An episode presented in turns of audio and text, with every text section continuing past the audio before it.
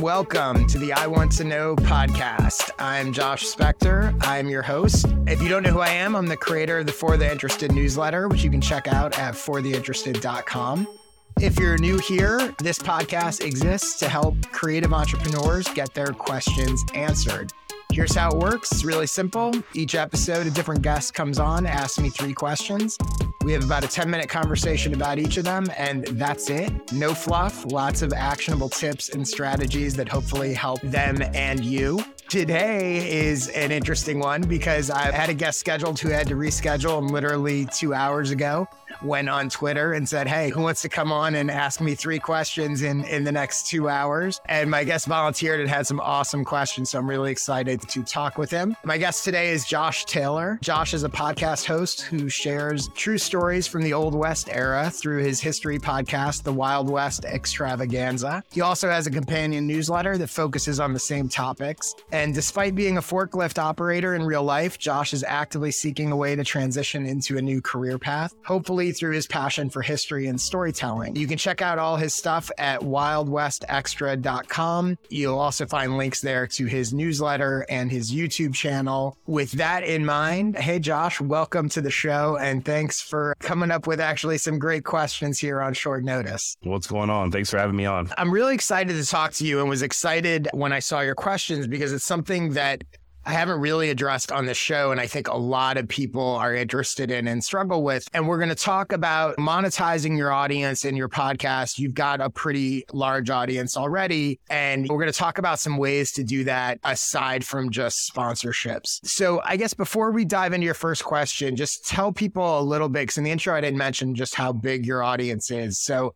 let people know sort of how many people are connected to you at this point. Sure. So, I get around 40,000 downloads a month right now. Another 75 to 100,000 views on YouTube. Mm-hmm. I think last time I checked, I have about 350 newsletter subscribers. So, I mean, I, I think I'm doing okay numbers wise, but it's not really Yeah. at that point to where the MeUndies isn't knocking on my door. BetterHelp.com is not calling me and telling me, hey, here's some money. Yeah, I'm sure like I said lots of people myself included can relate to that. So let's Yeah. let's jump into it. Tell me what is the first thing you want to know? Okay, so my first question is basically how do I monetize my podcast when I don't have anything to sell? I, I don't have a how to podcast. I'm just telling stories. If I had a podcast on how to grow apples, I would make a, a fertilizing schedule, put it out there in a PDF and try to sell it. But with the stuff I'm talking about, it's it's history, it's readily available. I'm just presenting it in hopefully a unique way. How do I monetize that? Cool. And, and I think we're going to talk about podcasts, but I think this is really relevant to anyone that's creating, whether it's written content or videos or whatever it is, where, like you said, at, at its core, you're the quote unquote value you're providing people, where I always say, oh, help people with a transformation. That's not what you're doing. You're entertaining them. You're giving them interesting, interesting stuff. So when the value you create or the audience you've built is not looking for a specific transformation, it is much more obscure and unclear how to monetize. We'll start there. And, and I want to start on a sort of high level concept that when it comes to monetization and you have an audience, you've attracted an audience, there's really only two ways that you can monetize. You're either going to sell something to your audience, which typically is some sort of products, consulting, something along those lines, or you're going to sell your audience to others, which is typically a sponsorship advertising model. Either one can work. And I think what I'm going to do for you here is I'm going to give you sort of three ways that you could sell to your audience and three ways you could sell your audience to others beyond just the typical sponsorship, like you said, beyond the sort of MeUndies calling you up and knocking on your door. These are by no means the only ways that you can monetize, but I think it's a good sort of starting point to give you some things to think about. So let's start with the ways that you could sell directly to your audience, right? So the first is you can package your stories in other ways outside of the podcast. So this could be this could be books, it could be games, it could be comic books, it could be greeting cards, it could be anything. So thinking about ways that you can take these stories and in your case, you're doing historical stuff. So you're not even creating these stories, you're telling stories of other people and things that actually happened. But thinking about ways that how can you repackage these into products that people might want to buy? So a very basic example of this is Tim Ferriss put out that book, Tools of, I think it's called Tools of Titans or Tools yeah. of the Titans, something like that.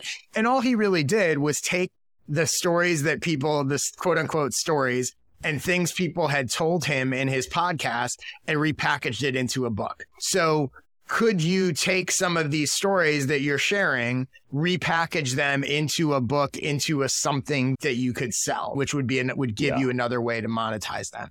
So that's sort of repackaging stories.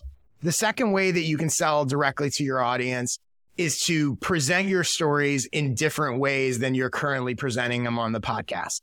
So this could be live events. It could be bonus episodes or extended footage that maybe you sell either as one offs or as part of a paid subscription. So you have your episode and then maybe each episode has a sort of extended bonus piece that's only available to subscribers in your space, in that history space. Dan Carlin, I think his name is with the Hardcore History podcast. That's one of the ways that he monetizes. His archives are paid and you can buy individual episodes, I think, for mm. a couple bucks. And I'm not exactly sure how he does it, but I think what he does is I think the 50 most recent episodes are free and everything beyond that is paid only.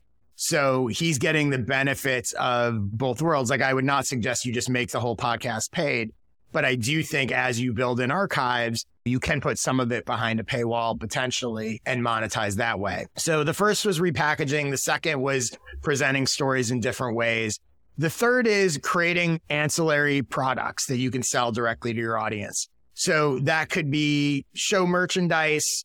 It could be merchandise inspired by some of the stories you tell. It could be calendars. It could be these lines blur a little bit, right? Is a book merchandise, mm-hmm. maybe, maybe not, whatever. But I think one of the things that is thinking about what are products you c- could create that your audience would want to buy.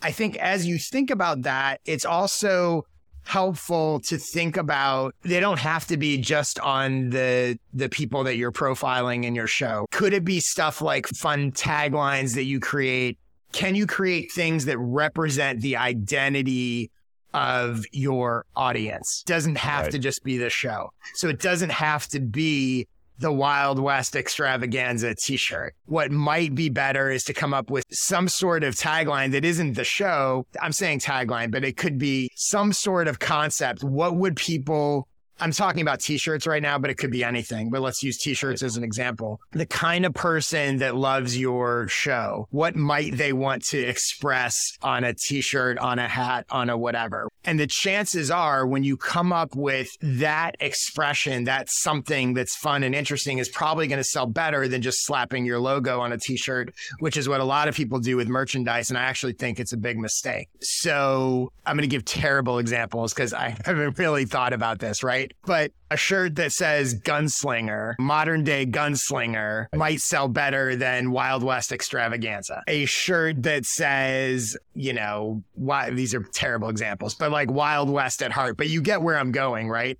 What's yes, the sir. thing that people would be like, oh, that would be a cool shirt? You know, if you think about, if you look at t shirts that really go crazy, they're rarely the sort of brand or the logo. They're expressing some sort of thing that those people want to express and also it can be become also almost an inside language of things and ways you talk about on the show. If there's things that you say that also helps you because you're dealing with real people. You don't have to worry about rights issues. You don't have to worry about you know i don't know that you can sell a jesse james shirt. That's a whole other thing. But you can come up with your own sort of creative stuff. So that's where i would look on a merge standpoint the other thing I would say about that, that I would recommend, there is a fantastic book called This Is Not a T-shirt. And it's by this guy, Bobby Hundreds, who I don't know if you've ever heard of the Hundreds, but it's like a sort of streetwear brand. It's his biography, autobiography, but it's also about the building of brands and this kind of stuff. And this is a guy who the hundreds has become a huge streetwear brand that's done a million different things and cross promotions and whatever. And he talks a lot about, especially with a sort of clothing and merchandise angle, why people buy what they buy and what they want to express. And I think along these lines, as you start, if you start to think about what would be merchandise I could come up with, I think it'd be, first of all, it's a great story of just an entrepreneur sort of building a business out of nowhere, but also specifically understanding how to build a brand that people are going to want to wear and feels like they represent that it represents something bigger than just whatever the logo happens to be. So that's how I would approach selling directly to your audience. Yeah. I give you also now a couple few ways to sell your audience to others. So the most obvious is sponsorships and advertising. I know you've already seen it, but for anyone listening, I did a whole episode recently with Justin Moore, who's a sponsorship expert and talks all about how to attract sponsors. I highly recommend people check that out. But other ways that you could sell your audience to others. So one is maybe you can find a network that your show becomes a part of and let them handle it. Go yeah. find some network of history podcasts and go, hey, I've got this show, I've got this big audience. It's currently being under monetized. Let's partner up because those networks are always looking for new things. They they may have the pieces of the puzzle that you don't have and can also help you grow the show and monetize it. So the idea of, okay, let me look for a network as opposed to looking for a sponsor is something that you might want to consider. Another thing is you could create your own network. My favorite murder podcast, which again is sort of history related, similar space. Obviously it's massive. I think it's like the one of the top five podcasts in the in the world but they you don't have to necessarily be that big they created their own network you have a big enough audience that you could potentially either find other existing shows that you think there's some nice overlap who are maybe in a similar situation to you and say, Hey, let's team up, right? Now we have more to sell to a potential sponsor. We have more to to cross promote. We have more to sell merchandise to, you know, whether it's whatever you do, but that's another way to build, right? Is to either help launch shows that are beneath you or partner with shows on an equal level and sort of create something larger. The other thing you could do is affiliate deals, really simple. And I know you have an, I saw on your website, you have an Amazon store where you recommend some books and stuff. Certainly with what you're doing, that's a no brainer. Books, products, events, I think is interesting, not only to, to throw your own, but there are events that are out there that are probably Wild West themed, history themed, whatever it is, conferences, conventions, any of that stuff. Yes. They're looking to sell tickets. So there's the traditional sponsorship of, oh, they'll pay to advertise, but there also might be a, hey, if I get people to buy tickets to your conference, do it. Can I get a cut of that? If I get people to buy your product, your whatever, can I get a cut of that? And obviously Amazon makes this really easy because you can just drive people to Amazon products and be an affiliate, but you can also do it in beyond Amazon. And then the last idea I had for you, which is a little out of the box, but I think with what you're doing could potentially be really effective. And that is some sort of travel experience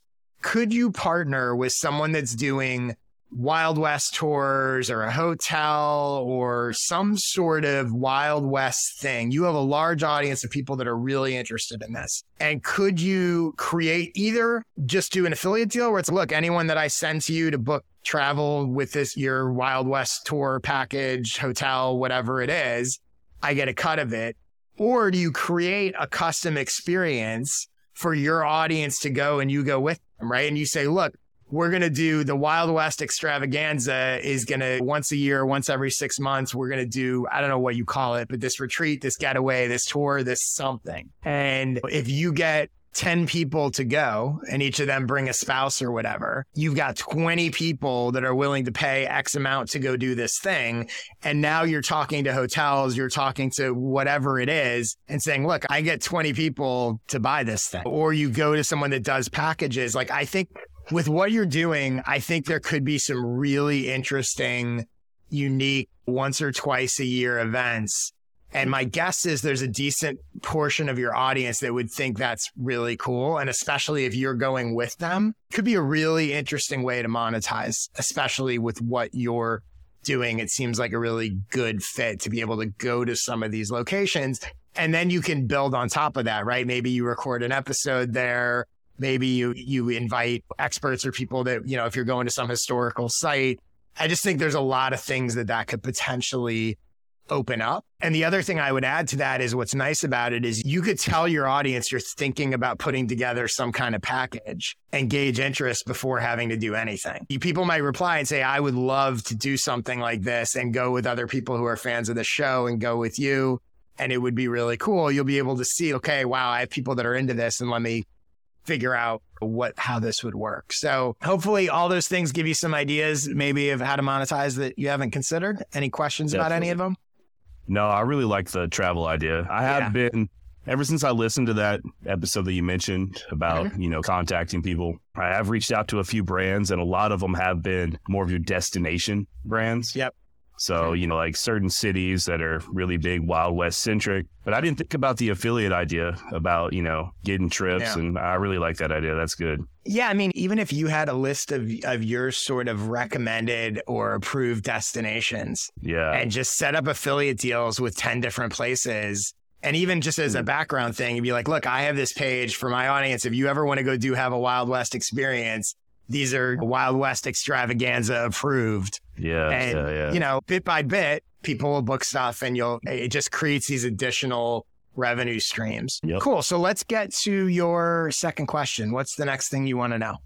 Okay, so I mean, my podcast is monetized with a with a little bit of advertisement. The most of the money I have coming in is coming from YouTube ads. Mm-hmm. I put no effort into YouTube really. I put a mm-hmm. static image up there. I upload my MP3, and that's it. Yeah. Considering that it currently is my number one income generator, Mm-hmm. Should I lean more into that? I was even thinking if there's a if there's some sort of software that I can just toss in a couple of dozen images, mm-hmm. it auto generates a slideshow. I don't want to be I got the face for podcasting. I don't want to. I don't want to be on YouTube. I don't want to. Right. Want to be some sort of celebrity or anything like that. But is there anything that doesn't take a ton of time mm-hmm. that I can do other than a static image? Yeah. So let me ask you first how do the YouTube views compare to the downloads of an episode? Like, how many people are, like, percentage wise, like, what mm-hmm. percentage mm-hmm. of people do you think are consuming in a podcast player versus on YouTube? If I upload an episode today for my podcast, a week from now, I'll have anywhere between four to 5,000 downloads. Mm-hmm. On YouTube, it can be anywhere from 3,000 to 30,000. Wow, I mean, so it's pretty it's significant. A, yeah, so fluctuation. And are you getting search traffic and stuff from YouTube? I assume. Yes. Yes. Yeah. I get a lot of traffic from a, a, lot of my views on YouTube are people that don't subscribe. Just yeah. And they're returning viewers for whatever reason they don't subscribe. They just keep mm-hmm. coming back. So a couple things. So one is I would say clearly YouTube's already a big part of in your mind. You're creating a podcast and throwing right. it up on YouTube. Yeah. But the reality of it is you're already almost as much of a YouTube show as you are a podcast. So I think just from a mindset standpoint, sort of wrapping your head around, I'm not even trying, like to your point, like I'm not even trying on YouTube. I'm putting no effort into this and it's already almost as successful as the audio version itself. Right. Mm-hmm. So whether or not you decide to sort of embrace it more seriously, the reality is it is already serious. My short answer is I definitely think it's worth taking YouTube more seriously, but that doesn't mean you have to do it in a way that you become a celebrity. You can take YouTube seriously without you personally being a quote unquote YouTuber. And I'm going to give you some suggestions about how to do that. But before I do that, the first thing I would say, since you're getting so much traction on YouTube and getting discovered because you're getting search and all that,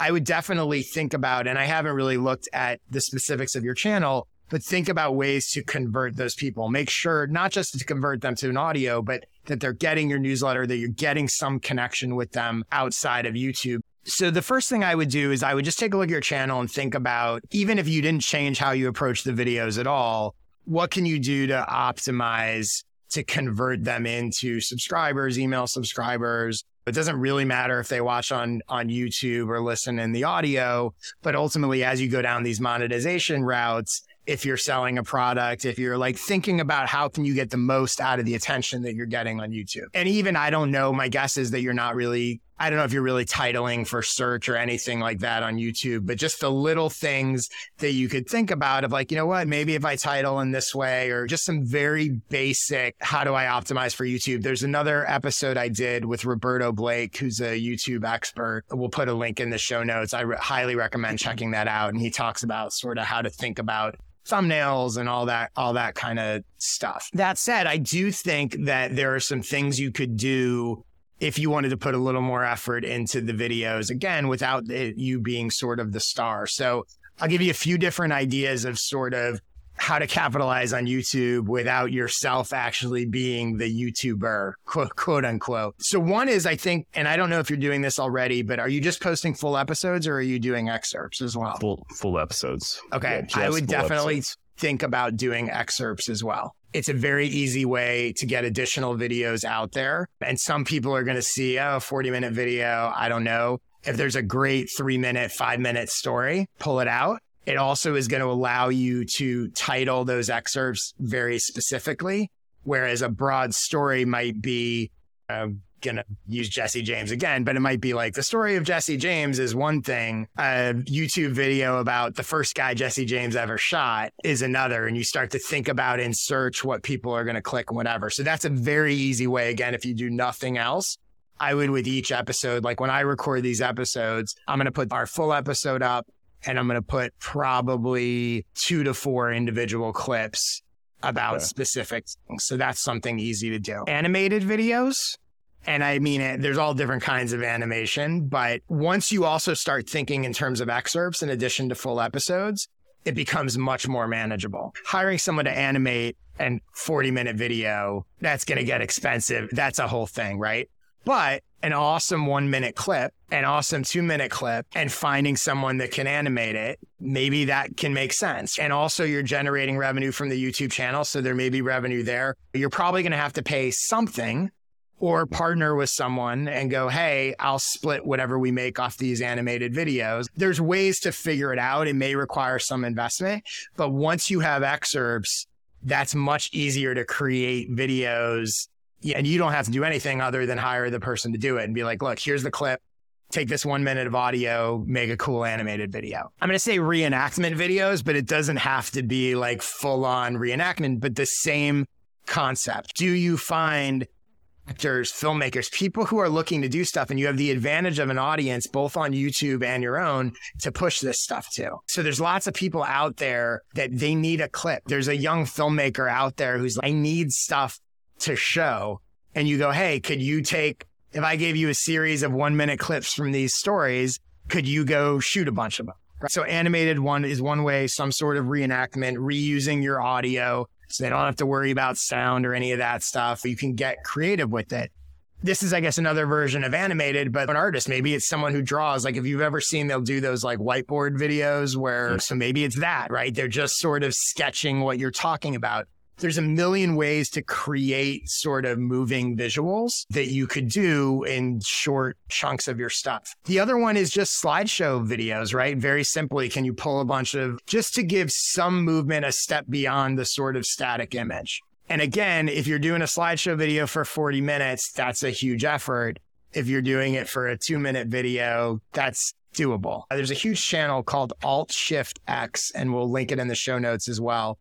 And they did a ton of, they do them for multiple shows, but the ones they were most known for were these Game of Thrones explainer videos. And the person's talking, you never see the person talking. They're just sort of showing slides. Like they're very like kind of low budget, not fancy or whatever, but just having those images and the movement makes it feel totally different than a sort of static image. But again, the big key here is once you break from only full episodes, the shorter videos allow you to do stuff without a ton of, of time and effort. And the other way to do it is if you did want to, like kind of what I'm doing here is just record yourself doing the episode. Even people watching you talking, even if you don't want to be a YouTube star, and I totally get it, neither do I. But even that would be with no polish, with no anything, probably better than just a static slide image. Not the end of the world, but you know, better. And then the other thing I would say is it's possible that you have some stuff, think about creating some stuff for YouTube that isn't just the repurposed podcast, right? So maybe it's an interview. Like it's really, your YouTube channel could have, be really easy for you on Zoom to just get someone else who's an expert or something. You you contact someone from the I'm going to use Jesse James again. I don't know that this is a thing, but you contact someone from the Jesse James Museum and say, Hey, you want to hop on Zoom and have a 15 minute conversation about Jesse James? All you got to do is hit record and that's a video. You might chop it up and just like this is going to be chopped up. There's a reason I, I frame this as three different questions because yeah. it's very modular and easy to do. So if you decided you wanted to do more sort of original YouTube stuff, interviews is a really easy way to do it without you feeling like you don't have to be the YouTuber who's screaming in a million cuts and whatever. Go on Zoom and press record. But in general, I do think even if you do it in a minimal way, paying attention to YouTube, it's huge audience growth and monetization opportunities. It's one of the few platforms where people really can discover you. And also your content, again, an advantage of what you're doing is timeless. So what you're doing is every bit as interesting to somebody who discovers it two years from now as someone who discovers it today. So I don't think you need to take the plunge and go become a crazy YouTuber. But I do think there's some little stuff you could probably do. Even one short excerpt, animated or slide something video a month might add a lot for you, right? Like you don't need to go crazy and create a million things, but you probably know there within your podcast, there are stories that you know are like killer stories that people loved. And taking that and go, I just, I'm going to create a video about this moment. Cause when I did that episode, everyone was telling me like, oh my God, I had no idea of that thing. That's the other advantage you have is you can build around stuff that you know is hits from your archives as opposed to like, trying to figure out in advance will people care about this? Cool. So i look forward to you conquering youtube let's let's get to your third question. What's the next thing you want to know? All right. So i have learned a lot making a podcast. I get questions every now and then. It's it's rare but i do get questions on hey what sort of microphone should i buy? How do i start my podcast?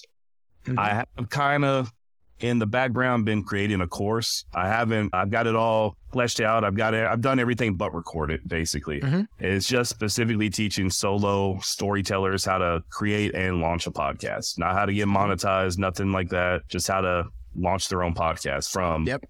equipment to coming up with the idea to recording to editing, everything from the idea to publish. My audience for my podcast more than likely is not very interested in this.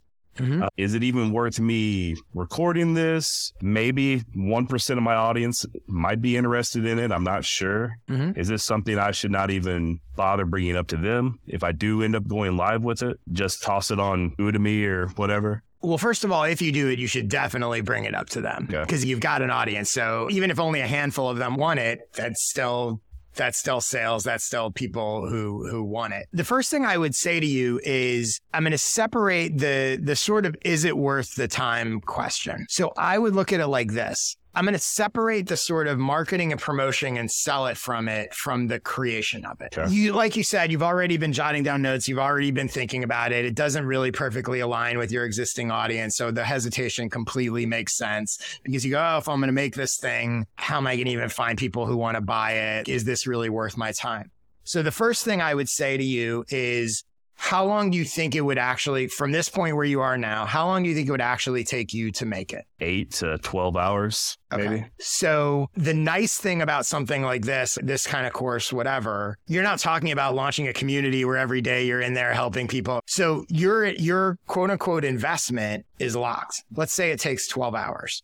Mm-hmm. So your entire risk in doing this, again, I'm not talking about marketing that's a whole separate thing, but your entire risk in creating this thing is 12 hours. So if it totally bombed and you spent 12 hours making it and nobody bought it and nobody wanted it, you don't really have hard costs. You're out 12 hours of your time. Pretty low risk. Yeah. If you make it and anybody buys it, you have it and you're able to sell it forever. It exists. Again, setting marketing and promotion and all that stuff aside, you spent your 12 hours, you had your thing, you made a course, you learned some stuff about how to how to do it, whatever, and you got this thing that you can sell forever. So my instinct is because you're even thinking about it, because you're interested in it, because people you get questions about it all the time, even if it's just a handful here or there, even though it's not aligned with your audience, for a 12 hour investment, it seems probably worth it to me if it's something you're interested in. If you were saying to me, like, oh, I only want to do it because I think I can make a ton of money on it, that's a different thing. But the investment is low. So I would probably, if I were you, make it. The question then becomes you invest your 12 hours, you've got this thing. Now what? The separate question is how do I get the most out of it once I have it? So obviously, I would definitely promote it to your audience. Your audience is big enough. I am sure there are some people that would want it. And there are also some people who may know other people who would want it. So I would definitely promote it to them. One thing that I think, and it, it sounds like you probably have thought this through, but one thing I would definitely consider if I were you is is the course for people who have started a podcast already or who are just thinking about doing it? just just thinking about it Okay. Yeah. So from a messaging standpoint, I think you want to be clear about that Mhm. Okay. once you do the course and whatever you want to talk about. Look, this is start your first podcast, et, et cetera. So then you have two options or a couple options about what you're going to do once you have the course made. So one is if you're really interested in this space and you want to invest in attracting an audience that aligns with it, you could create something else designed to do that. A newsletter, a YouTube channel, a podcast, a whatever. That now you're starting to talk about a bigger investment of time and effort to attract that audience. Maybe that's something that interests you, maybe not. So that's a way you could go. I don't think it's necessarily a way you have to go. If you don't want to do that, then the key is what other ways can you get in front of that audience? And I would do a sort of specific promotional campaign tied to that where you're like, here are a few things I can do to get in front of other people's audiences who would align with this. So that might be how do you get yourself booked on other people's podcasts that are attracting people who want to start podcasts, want to tell stories. You reach them, you have the credibility of the success of your show. You also have a large audience that will allow you and you can tell them, hey, if you book me, I'm going to tell my audience about it. So you're going to drive people to them. Everyone wants more of that. And if you can identify a bunch of those podcasts, newsletters, blogs, people that can interview you, not talking about, I mean, talking about your show a little, but really talking about this course, that's a way to get in front of those people without having to build your own thing to try to attract them. And I think because of the success you have, it should be relatively easy to get booked on some of those shows. You're not going to get booked on everything, but you could get booked on enough where if you get booked on some show about beginning podcasting and that show has 500 people listen to it and you have a beginning podcast course for solo storytellers, some percentage of them are probably going to buy it. They're going to like what you have to say. But so it doesn't going to have to take you a ton of time, but you're just going to have to take some deliberate effort to sort of be like, this is my promotional campaign, right? I want to go get on these things. The other thing you could do is you could potentially another way to get in front of people is run paid campaigns. Buy ads in other podcasts that reach that audience. Buy ads in newsletters for beginning podcasters. Run facebook or instagram ad campaigns social campaigns. Because you have a specific product to sell some of that's math. For example, you could run ads targeting fans of hardcore history, figuring that some of them would want to start their own history podcast. A certain percentage of them are going to click the ad. A certain percentage of the people who click the ad are going to convert. And if the math works and they're profitable, you can just have those ads run infinitely. Yeah. So trial and error, a little bit of investment, but that's another way to get in front of people. And then the third way that you could get in front of people is partner with someone who already focuses on that niche. So go find someone whose niche is beginning podcasting and go, mm-hmm. Hey, I got this course. This isn't really my niche. It's sort of a side thing, but I have credibility. You have the audience. What if we offer the course to your audience? And split the profits or do some sort of revenue share thing. You have a paid membership, podcast academy, whatever. What if we put my course in your membership and you pay me a fee to license it or you we do some sort of revenue share thing, right? That's another way because if, if you think about it like if you had that niche and someone came to you and said, "Hey, I got this thing." You got the audience. And that in terms of ease for you, that's incredibly easy because yeah, maybe you're giving up some of some of the profits, but you don't really have to do any of the marketing and promotion.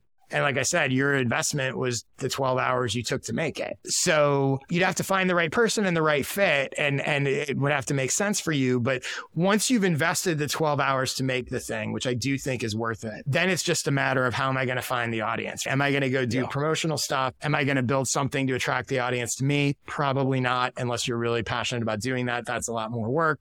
Am I going to run paid campaigns or am I going to go partner with someone and say, Hey, I got this thing. Why don't you help me sell it? And we can both make, some- make some money.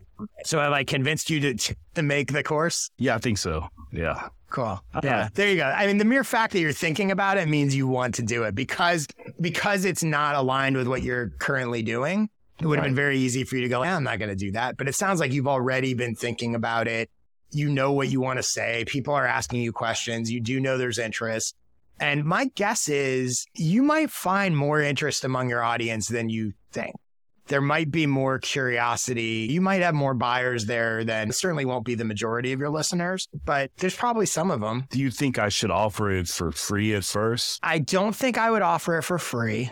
Uh, I would offer excerpts for free. I think one of the best ways to sell a course is to let people see a sample of it.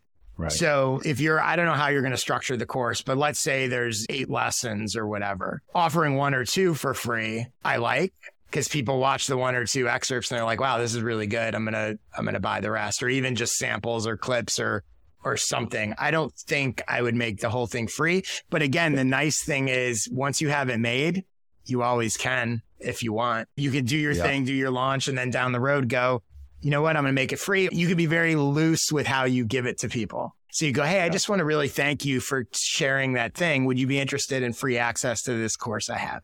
Like I'm big on, and this is why I think it's worth you creating it, even if you figure out the rest later. For a 12 hour investment, you get an asset that you can use and do all sorts of different stuff with. And that may evolve over years. Cool. Sounds good. All right, man. Well, thank you so much for your questions. And by the way, I did check out your podcast a little bit just before we jumped on and I was like, oh my God, this seems really cool. So I will definitely Thank be you. listening more and recommend other people do it as well. Uh, tell people again where they can where they can go to check it out and connect with you and all that other stuff. Yeah. The Wild West Extravaganza, wildwestextra.com. It's available everywhere you listen to podcasts, YouTube. And that's the best way to contact me is through my website hit the contact button or josh at wildwestextra.com. Cool. Right. And for me, again, people check out my newsletter for theinterested.com slash subscribe. I'm on Twitter all the time and I occasionally have last minute spots to fill on the show. So you can follow me there at Jay Spector. Also, if you do want to come on the show and ask me three questions, you can go to joshspector.com slash questions to apply and submit your questions there. Thank you, Josh. Nice name. Thanks everyone for listening and your interest. I appreciate it. I will see you all next week.